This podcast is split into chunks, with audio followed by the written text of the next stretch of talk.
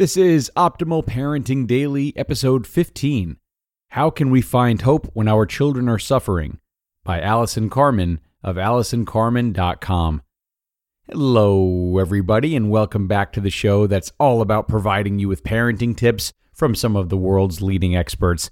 I'm your host and narrator, Greg Audino, and I'm so glad to have you back with me once again. Now, in today's episode, I'll be narrating a post from Allison Carmen.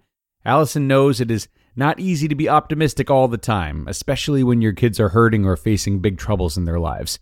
So, let's hear what she has to say about how she finds power in the idea of maybe as we optimize your life. How Can We Find Hope When Our Children Are Suffering? by Allison Carmen of AllisonCarmen.com. I wrote this post last year right before the school year started. My daughter was recovering from a concussion, and the idea of maybe had been a refuge for me dealing with her recovery. As all of our children are returning to school, we may be managing our children's learning issues, social anxieties, or physical ailments that are short term or chronic. This post reminds me how facing our children's struggles with the idea of maybe helps us find hope in uncertainty and gives us more resilience to remain present and strong for their life journey. I hope it's helpful. Like most people, the key to my emotional suffering is my attachment to what I desire for my life. In the past, if the outcome to a situation wasn't clear, I became negative and worried that the worst case scenario was on its way.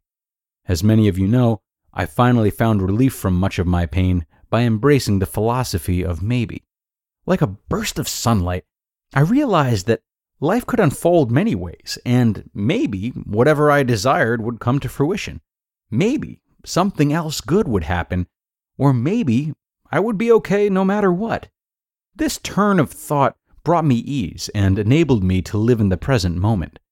I was able to let go of my attachment to things happening one way and found myself opening up to the entire playing field of life. However, I still struggled and suffered with uncertainty in one area of life parenting. I am attached to my children. My desire for my children to be well, happy, and peaceful will not waver. I felt the strength of this commitment especially seven weeks ago when my oldest daughter sustained a head injury. I couldn't stand her pain and suffering and would have gladly taken it from her and upon myself, but of course I couldn't.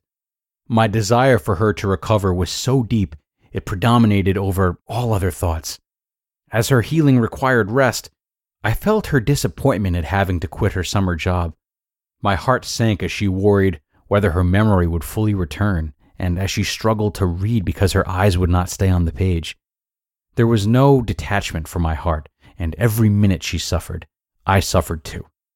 I remember thinking to myself, where is maybe now when I'm so entrenched in pain and worry? Then a quote that I read a few weeks earlier came to mind. It was, Uncertainty is the refuge of hope by Henry Frederick Amiel. And in that moment, some of my pain went away. I felt some space in my breath and remembered the unknown is my friend. I always believed that my daughter would heal, but my worry was so dense at times that I couldn't feel hope. This quote and the connection between maybe and uncertainty fed my spirit with more space for all of the possibilities. Maybe her healing would take some time, and that was okay. Maybe she would need therapy to heal. And maybe we would spend more time together as a family during her recovery. I found the courage to find the hope in the uncertainty that had proved so hard for me to handle. With maybe, I was able to hold my attachment to the future less tightly and with more ease and grace. I was able to accept where my daughter was in the healing process and saw that over time, life would change and there was hope for new beginnings and new opportunities for her. Now, seven weeks after her injury, my daughter started her first day of high school. Some symptoms remain, but she is expected to make a full recovery. I feel so grateful and blessed in this moment and hopeful for her future. I realize that my emotional hook to my children's well being is a tricky place in my search for joy and peace in life. Yet, at least with maybe, I can hold it in a wider place where there is more room for change, hope, and possibility through the daily challenges of parenting. We all have tough moments in parenting. Every parent would take all the pain and disappointment from their children in a minute as their own. Unfortunately, as much as we feel their pain with them, we can't take it from them. But when we realize that most of these painful moments still offer each of us the hope that maybe everything will be okay, our suffering lessens. With maybe, more air enters into the room to help us breathe and get through the challenging times. It gives a more grounded perspective for us and our children for moving forward. My heart opens up to every parent trying to do the best today for their child. I hope maybe can ease your pain and help you remember that life will keep changing and so much is possible for each of our children. You just listened to the post titled, How Can We Find Hope When Our Children Are Suffering? by Allison Carmen of AllisonCarmen.com. Thanks to Allison for letting us share this profound story. This philosophy of maybe strikes me as being maybe a little bit, maybe again, strikes me as being maybe a little bit too uh, woo woo for people, if you will. But as someone who's often suspicious of that kind of stuff myself, I want to reassure everyone how much truth there actually is in this.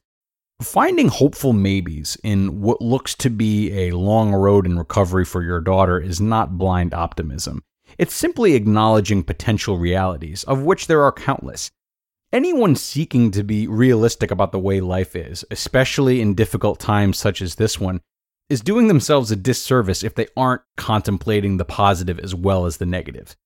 So, something that I hope you'll all keep in mind but it is time to wrap up.